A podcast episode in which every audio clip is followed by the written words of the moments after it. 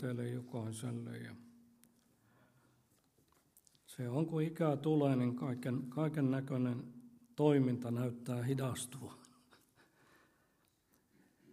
Ja siitä on sitten omat ongelmansa. Nimittäin meinasin myöhästyä tässä tänne tulosta.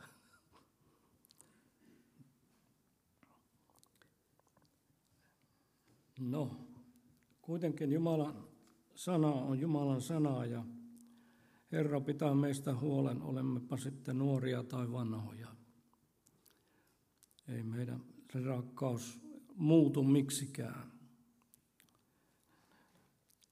Matteuksen evankelin luvusta 27, niin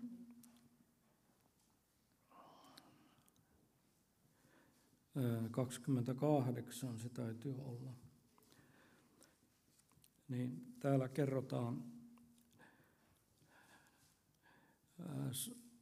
lähden sieltä luvun alusta, luen jonkun matkaa. Sapatin jälkeen viikon ensimmäisenä päivän koittaessa Magdalan Maria ja se toinen Maria tulivat katsomaan hautaa.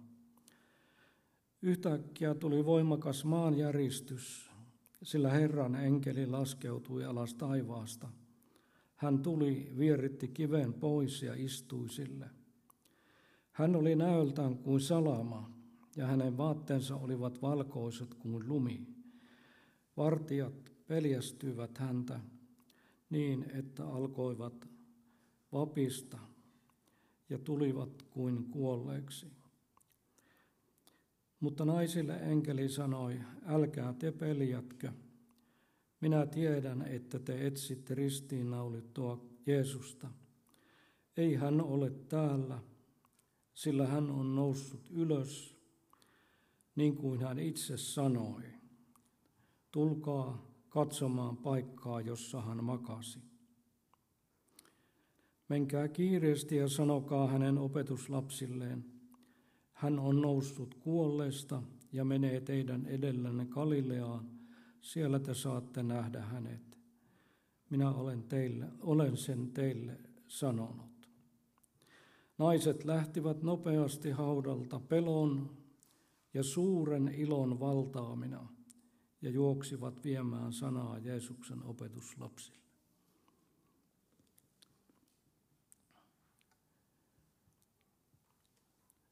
Siellähän kerrotaan, kun Jeesus aikaisemmin ristin, ristillä, niin niissä loppuvaiheissa, kun Jeesus antoi henkensä, niin silloinkin esirippu repesi ja maa järisi kalliot halkesivat ja haudat aukenivat ja monta nukkuneiden pyhien ruumista nousi ylös. He lähtivät haudoistaan ja ilmestyivät monelle. Kun tämä on raamattuun kirjoitettu, niin minä en uskalla epäillä sitä. Vaan se oli myöskin merkki Jotkut tutkijat sitä ovat tutkineet ja, ja sanovat, että kyllä nämä olivat ihmisiä, jotka hänen aikalaisensa, sen ajan ihmiset tunsivat, jotka olivat kuulleet Jeesuksen opetusta ja, ja Jerusalemissa ja elivät siihen samaan aikaan. Ne olivat nukkuneita pyhiä jotka toiset ihmiset tunnistivat. Tämän ihmisen hautajaisissa me olemme olleet, mutta miksi hän ilmestyy? Miksi hän ilmestyy ja sitten ne hävisivät pois? Kyllä heidät, heidät oli sieltä siirretty ja turvapaikkaan he olivat menossa, mutta se oli niin voimakas tapahtuma, että luomakunta, kunnan perustukset järisivät paikoiltaan. Siinä oli ylösnousemusvoima liikkeellä. Tie avautui kaikkeen pyhimpään. Esirippu repesi ja mitä sen esiripun takana näkyy? Näkyy se, se kaik, kaik, alttari, joka oli ja, ja kaikki se, mikä siellä sisällä oli, jonka päälle sitten uhriverta vietiin kerran vuodessa. Ja Raamattu sanoo, että niin kauan kuin näin tapahtui, niin se oli vielä silloin se uusi elävä tie avaamatta ylöspäin. Mutta kun Jeesus antoi henkensä, niin tie avautui. Minne? Aivan sinne perille saakka. Jumalan valtakuntaan. Ja tarkemmin sanottuna Jumalan valtakunta, valtakunnan hallituspaikan aivan sen hallitsijan viereiselle, viereiseen paikkaan. Uusi elävä tie.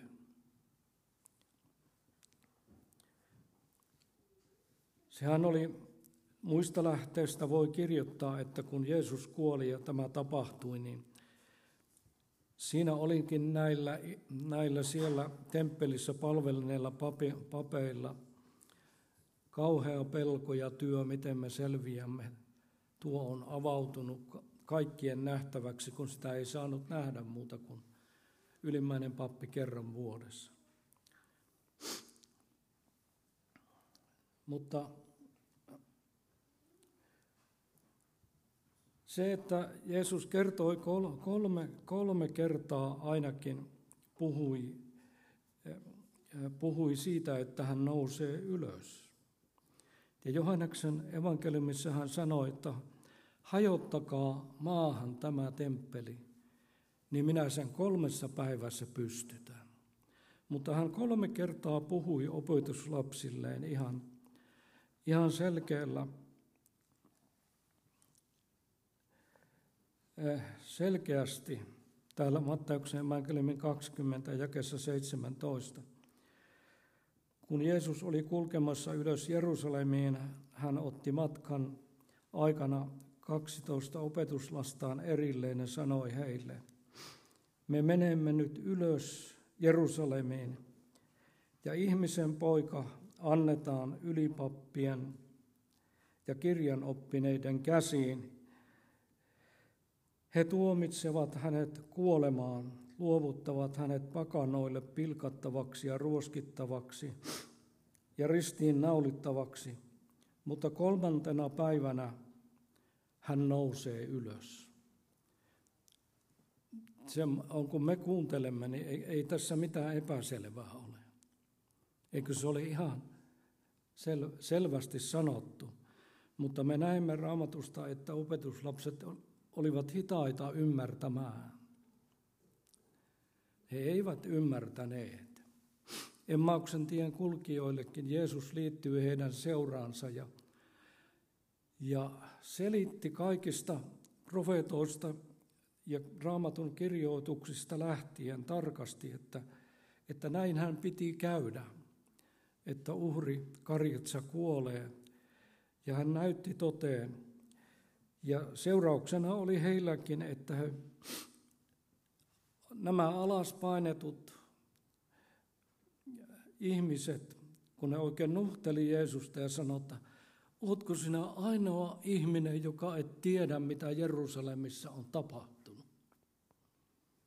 Me luulimme hänen olevan Messias, voisi sanoa näin. Luulimme, että hän on se vapahtaja. Mutta nyt on naulittu ristille ja on kuollut. Sitä me suremme ja siitä me keskustelemme. Ja kyllä se voi sanoa, että kristitty, kristitty, joka ei ymmärrä Jeesuksen ylösnousemuksen merkitystä, niin se on aikamoinen välitila vaeltaa täällä maailmassa. Sillä tällä, tämä todisti Jeesuksen, hänen ylösnousemuksensa todisti Se oli tavallaan niin kuin Jumalan isän painama sinetti Jeesuksen työhön. Jeesus huusi ristillä, että se on täytetty. Mutta Jumala todisti pojastaan herättämällä hänet kuolleista. Ja me, se on meille tärkeä asia. Ja se on muuten tärkeä asia oli näille sen ajan uskoville, kristityille. Hebrealaiskirjeessäkin kirjoitetaan, että, että, että ylösnousemus kuuluu siihen pieneen luetteloon, joka sanotaan, että nämä on tavallaan uskon elämän alkeita. Minä, jos löydän tuosta sen, niin se on kai kuudes, kuudes luku. Jättäkäämme sen tähden Kristuksen opin alkeet ja edetkäämme täysi-ikäisyyteen, ryhtymättä uudestaan laskemaan perustusta. Ja sitten tulee nämä perustusta, parannusta kuolleista töistä,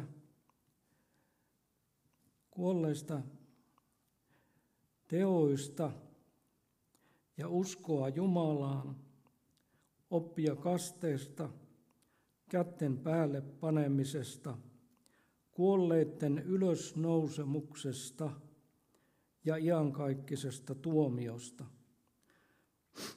Nämä kuuluvat perustukseen ymmärtää, miksi Jeesus kuoli, miksi hänet herätettiin. Se oli Jumal, Isän Jumalan hyväksyntä, kelpaa. Sen tahden meidän pelastuksen päämies on täydellinen. Jos luette hebrealaiskirjan, niin näette, kuinka paljon suurempi hän on enkeleitä, kuinka paljon suurempi Moosesta – ja kuinka hän on kaikin puolin parempi pelastaja kuin mitä nämä edelliset Jumalan ihmiset ovat olleet.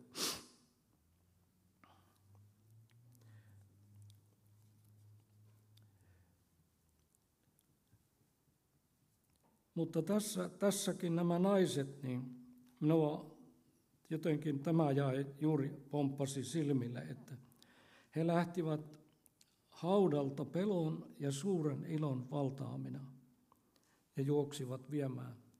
Mahtaa ne kaksi tunnetta sekoittuu keskenään. Sitä on vaikea niin kuin tässä käytännössä kokea, ne jotenkin vuorottelee. Vuorottelee tässä normaalissa elämässä, mutta, mutta tois, toisaalta Jumalan pelko. He olivat nähneet enkeli. Ja sitten, sitten saaneet ilmoituksen, ei hän ole täällä, hän on noussut ylös. Hän elää. Ja toisessa raamatun evankeliumissa kerrotaan, että sanotaan, että miksi te etsitte elävää kuolleiden joukosta? Se oli kysymys. Kyllä Jeesus elää. Hän todisti elävänsä ilmestyen 40 päivän aikana ja puhui opetuslasten kanssa. Ja se, että hän nousi ylös, se oli täysin ratkaisevaa apostolien uskolle. Se olisi mennyt alaspäin kuin lehmä häntä tästä eteenpäin, sillä he olivat suljettuina ovien takana peljäten juutalaisia. He olisivat jääneet sen pelon valtaan ja kaikki olisi tavallaan pysähtynyt, mutta tämä kaikkihan oli Jumalalla tiedossa ja ei hän huonoa suunnitelmaa rakenna, kun hän haluaa, haluaa tehdä hyvän työn ja haluaa osoittaa rakkautta meille ihmisille. Se ei ole joku toisarvoinen suunnitelma, vaan kaikki oli otettu huomioon. Ihmisten vajavaisuus, se käy ilmi näissä, näissä vaiheissa. Ja kaikki se, Pietari kielsi, vaikka, vaikka tuota niin, hän sitten väitti,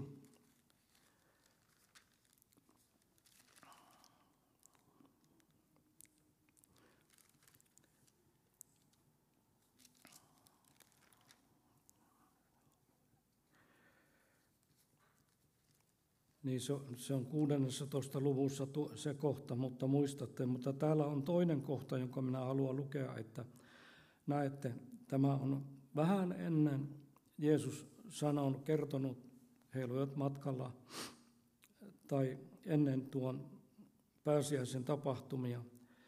17. luku Matteuksen evankeliumin 22.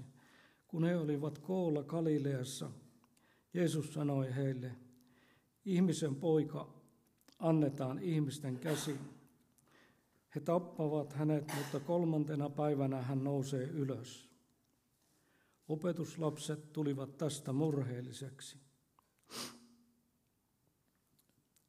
Täällä on tämä ensimmäinen kerta talletettuna 16 lukuun,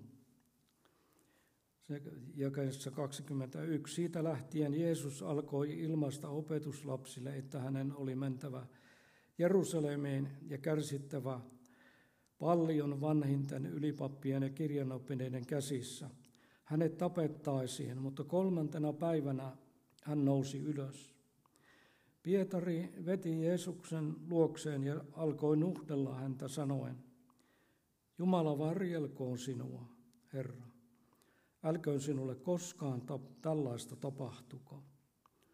Mutta hän kääntyy poispäin ja sanoi Pietarille, Väisty tieltäni, saatana, sinä olet minulle ansa, sillä sinä et ajattele asiaa Jumalan kannalta, vaan ihmisen. Ensimmäisellä kerralla tapahtui tämä Pietari. Pietari alkoi neuvomaan Herraa. Oletko koskaan syyllistynyt, syyllistynyt samaa? Ei kannata sanoa, mutta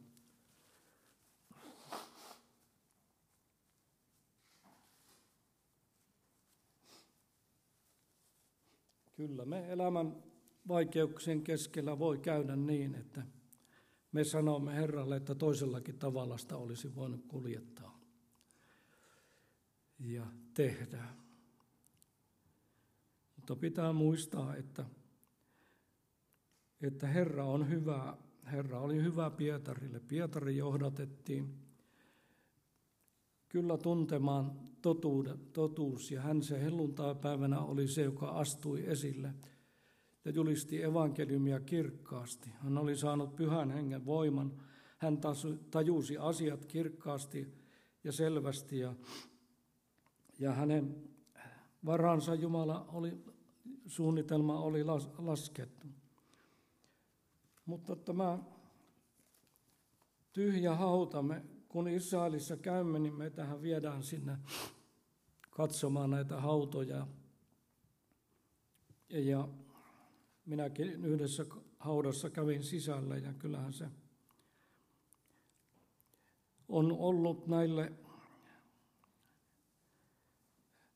näille jotka siellä vierailivat, niin Kyllä se on sinä aamuna, se ei niin suurta tunnekuohua aiheuttanut, kun kävi, koska ei voi sanoa ihan varmasti. Mutta mitä se aiheutti näille apostoleille, jotka juoksivat sinne? Ja mitä se aiheutti näille naisille, jotka saivat nähdä kaikki ne siellä todisteet? Kyllä hän on noussut se pään ympärillä oleva liina oli ilmeisesti kauniisti laskostettu ja kääritty siihen. Mutta jotkut sanovat, että, että se mihinkä, hän, mihinkä juutalaiset käärivät näiden, siellähän mainitaan näitä yrttejäkin suuri määrä kilokaupalla. Ja sitten ne, miten, miten tuossa sitten kuollut ihminen kääritään näiden hyvän tuoksusten yrttien ja voiteiden kanssa ja semmoisilla liinoilla. Ja ne kovettuu sitten muutamassa päivässä. Toiset ovat sitä mieltä, että ne olivat siinä sillä kun olivat olleet Jeesuksen ympärillä. He näkivät ne kyllä, mutta ainoastaan siitä päässä olevasta liina, pään ympärillä oleva liina oli kauniisti eri paikassa. Olipa niin tai näin, Jeesus tuli läpi ovien ja lukkojen läpi. Kyllä hän hengessä, henkenä kulki läpi sen, jätti kuoret sinne ja, ja nehän olivat vain vaatetta ja tätä, tätä voide, voidetta ja yrttejä ja mitä siinä käytettiin. Mutta se puhui näille ihmisille, jotka sinä päivänä. Ja kyllä se kertomus puhuu meillekin, jos me pysähtymme. Se puhuu siitä, että kuolema on voitettu.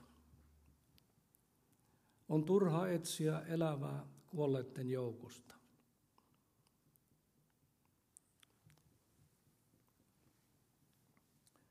Valkeus on voittanut pimeyden.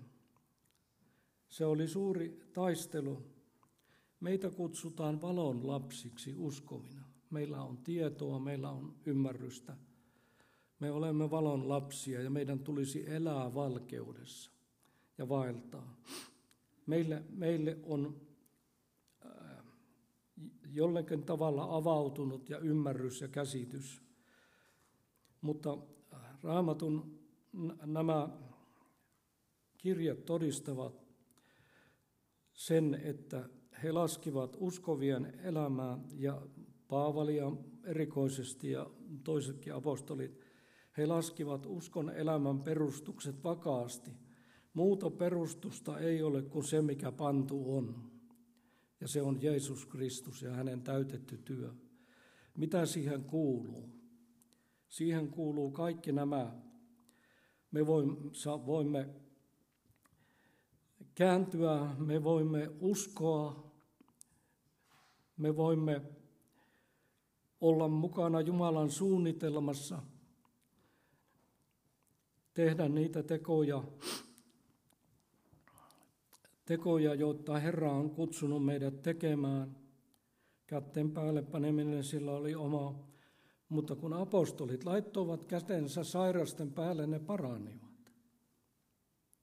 Kyllä tämä kuuluu tähän perustukseen ja oppiin, että ei tarvitse niitä peljätä näitä asioita.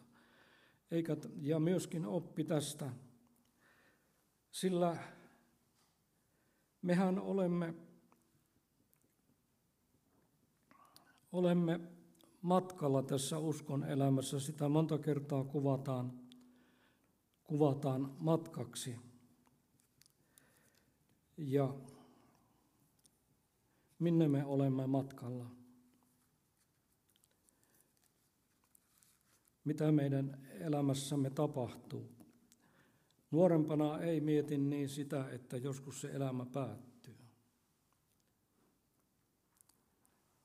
Ei sitä tule mietityksi, vaan ajattelee, että täällähän mennään. Ja monet tämän päivän nuoret ajattelee, että melkein ajatus on, että kyllä täällä eletään vaikka kuinka kauan. Sitten kun makaa sairaalassa ja lääkäri sanoo, että ei ole paljon toivoa, sitten romahtaa pohja koko kaikelta pois. Ihmisen elämä on Jumalan kädessä. Me emme tiedä päiviämme määrää. Herra tietää. Ajattelen näin, että kuoleman voittaja – tietää. Ihmiselämä ei katkea kuolemaan, vaan se muuttaa olomuotoa. Yhteys sielun ja hengen ja ruumiin välillä katkeaa ja Raamattu kuvaa sitä kauniisti. Sanoo siellä saanajan kirjassa, että kun, ähm, kun puhuu langasta, joka katkeaa, Monet on kokeneet tämmöisiä, ovat niin kuin siirtyneet pois ruumiistaan. Ja ne ovat aivan toden tuntuisia kokemuksia, koska he ovat, pystyvät jälkeenpäin kertomaan, että sinä seisoit siellä ja sinä seisoit siellä. Ja minun henkeni liikkui täällä tässä salissa, ja sitä yhdisti ruumiisen vain lanka. Tämä on kotelo. Me muutamme, emme me hukkaan joudu, vaan Jeesus sanoi ryövärille ristillä, että tänä päivänä sinun pitää olla minun kanssani paratiisissa. Siinä ne riippuvat. Ryöväri sanoi, että omien syntieni tähden ja omien tekojeni tähden. Mutta hän kääntyi Herran puoleen ja sanoi, että muista minua, kun tulet valtakuntaasi. Mistä hän tiesi? Että Jeesuksella on valtakunta, joka ei järky. Hän on tuon valtakunnan kuningas.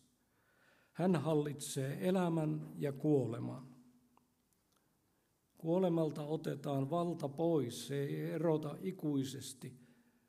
Se erottaa väliaikaisesti, mutta me kaikki kokoonnumme kerran yhteen.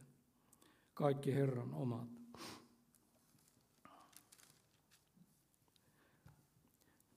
Muutama sana vielä täältä hebrealaiskirjeestä.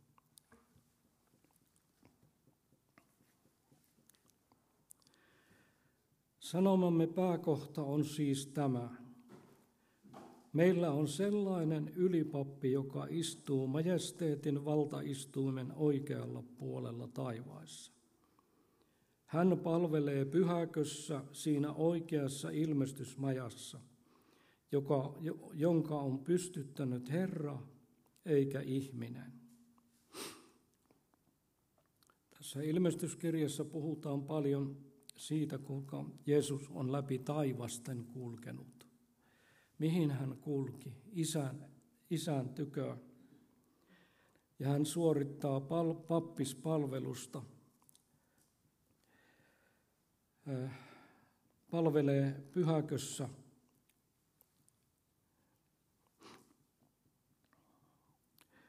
Ja tässä kirjeen kirjoittaja kertoo näistä vanhan liiton ilmestysmajan ja temppelin papeista, ylipapeista, että he, heitä piti vaihtaa, koska mikä kuolema korjasi pois. Piti aina valita uusi tilalle. Oli se samaan sukuun kytketty, mutta, mutta kuitenkin näin. Mutta meidän ylimmäinen pappinemme jakeessa kuusi on saanut niin paljon jalomman viran, kuin on parempi se liitto, jonka välittäjä hän on, ja joka on perustettu paremmille lupauksille.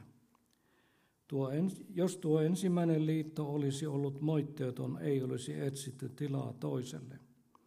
Mutta moittien kansaansa Jumala sanoo, kuulkaa, päivät tulevat, sanoo Herra, jolloin minä teen Israelin heimon ja Juudan heimon kanssa liiton. Se ei ole samanlainen liitto kuin se, minkä minä tein teidän isienne kanssa sinä päivänä, jona tartuin heidän käteensä ja vein heidät pois Egyptin maasta. Koska he eivät pysyneet minun liitossani, en minäkään heistä välittänyt, sanoo Herra. Tämä on se liitto, jonka minä teen Israelin heimon kanssa niiden päivien jälkeen, sanoo Herra. Minä panen lakini heidän mieleensä ja kirjoitan ne heidän sydämensä. Ja niin minä olen heidän Jumalansa ja he ovat minun kansani. Lakiliitto epäonnistui, se ei tehnyt ketään täydelliseksi. Ei se eläinten veri sovittanut, sovittanut tai pystynyt tekemään ihmisen omassa tunnossa sitä työtä, mitä Jeesuksen veri saa aikaan uusi liitto.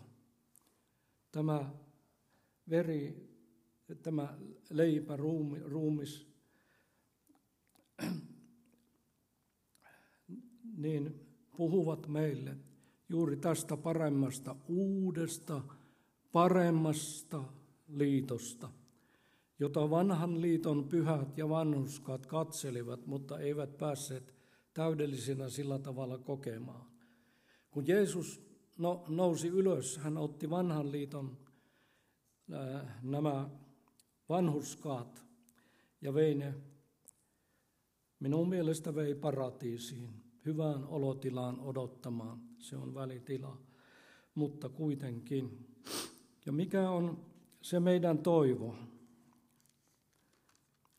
Mehän olemme itse kokeneet myöskin, joku raamatun opettaja sano, sanoi, että mistä alkaa meidän ylösnousemuksemme. Siihen on ehkä psalmi 40, eh, jos oikein muistan. Hartaasti minä odotin Herraa ja hän kumartui minun puoleeni, kuuli minun huutoni. Hän nosti minut ylös turmion kuopasta ja lokaisesta liejusta ja asetti minun jalkani kalliolle ja antoi suuhun uuden laulun. Uskoon tulosta alkaa meidän ylösnousemuksemme. Se huipentuu siihen, että me siirrymme täältä pois joko ajallisen kuoleman kautta, joka ei koskaan voi erottaa meitä Jumalan rakkaudesta. Minä painotan tätä. Tämä ero ei erota koskaan Jumalan rakkaudesta, joka on Kristuksessa, Jeesuksessa. Ei. Me olemme sen työn oma alaisia, mitä Jeesus teki, ja se työ kestää Isän Jumalan kasvojen edessä ja meistä pidetään huolta. Me tämän ajan ihmiset voimme ihan kaikella, kaikella tämmöisellä vilpittömyydellä ajatella, että Jeesuksen tulemus on lähellä. Hän ei tule ensimmäisenä näkyvällä tavalla tänne maailmaan, vaan hän tulee omiensa tykö, vie omansa pois tulevasta vihasta. Vielä tässä maailman aikojen loppukautena tulee jakso, jossa, joka voidaan laskea raamatusta. Se on Israelille vaikeaa aikaa koko aika. Ja se on maailmalle ahdistusta, koska silloin on niin paljon epävarmuustekijöitä. Meitä, meitä on heitellyt jo tämä epävarmuustekijä, joka Ukrainassa tapahtuu. Koko eduskunta reagoi ja valtion johto reagoi siihen. Miten? Tarvitsemme suojaa. Jumala on aina omansa pelastanut pois. Pelastaa teidät tulevasta vihasta. Jeesus tulee tuuliin ja pilviin ja me lähdemme täällä, täältä. Raamattu kuvaa siellä tätä lähtöä. Se on nopea lähtö ja meidät muutetaan me saamme minkälaisen ruumiin. Koska kaikki hengellinen kasvu, terve kasvu, meille, siihen on annettu meille esikuva raamatussa. Se on katsella Herran kirkkautta peittämättömiin kasvuun. Jeesuksen kanssa eläminen hänen, hänen, häntä katseleminen, hänen sanojensa kuuntelu ja noudattaminen muuttaa meitä. Meitä ei muuta mikään muu. Vain Jeesuksen sanat voi vapauttaa meitä. Pyhässä hengessä tuleva sana voi vapauttaa meitä, meidän sisäistä maailmaa. Ja, ja hän hän auttaa, auttaa meidät ja me saamme odottaa turvallisin mielin tuota päivää. Entäpä jos tulee niin paljon myrskyjä ja tuulia, että en selviä? Ei niitä voi tulla niin paljon.